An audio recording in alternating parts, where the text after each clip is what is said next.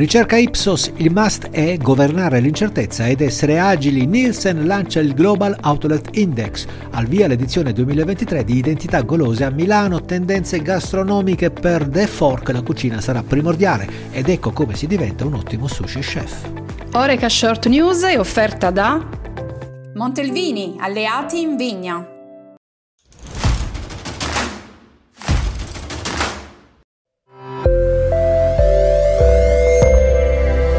Buongiorno e bentrovati nel podcast di Oreca Channel Italia. Cominciamo parlandovi di un interessante studio di Ipsos che fa il punto del ruolo sociale ed economico della distribuzione moderna. Dalle analisi di Nando Pagnoncelli emergono riflessioni che a mio avviso sono pertinenti anche per valutare il comportamento del consumatore in rapporto al fuori casa.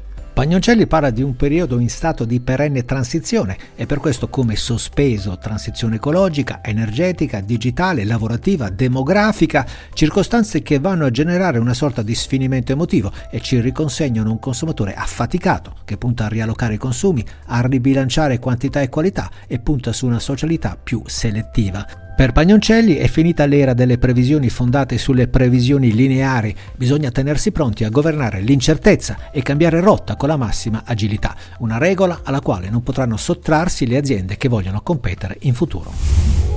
E parlando di fuori casa, diamo un'occhiata al Global Outlet Index, il nuovo strumento di analisi e di misurazione del comparto del fuori casa di Nielsen. Lo studio rileva come tra il 2020 e il 2022 vi sia stata una crescita del 4% relativa a nuove aperture di locali. Secondo i dati di Nielsen, ad oggi si contano in Italia più di 328.000 bar, ristoranti ed altri locali dove si mangia e si beve fuori casa. Secondo le analisi del Global Outlet, l'universo Oreca in Italia è composto da diversi tipi di locali, con ben il 50% del mercato costituito da segmenti che vendono solo bevande.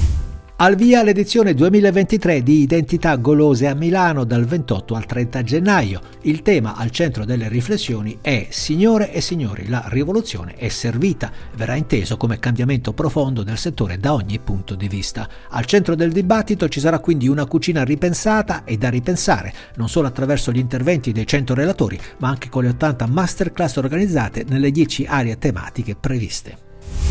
E fra i ripensamenti della cucina ce n'è una che ci porta indietro, molto indietro. Si chiama cucina primordiale e pare sia un trend di questo 2023. Ricette e tecniche del passato, in special modo la cottura alla brace, che tornano in auge con l'obiettivo di salvare il know-how dei nostri antenati. E quanto segnala The Fork, piattaforma online per le prenotazioni di ristoranti, facendo un'analisi sull'andamento enogastronomico e culinario dei prossimi 12 mesi. Ok, va bene per la cucina primordiale, ma un trend che resta anche per questo 2023 è la voglia italiana di sushi. Ma come si diventa uno chef sushi? Ecco un reel che ci dice tutto. Come si diventa sushi chef in Giappone?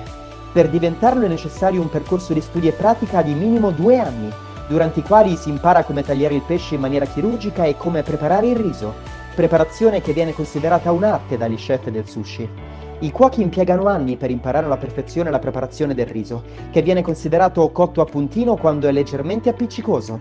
Gli aspiranti devono imparare anche piccoli segreti come il massaggio del polpo prima di servirlo.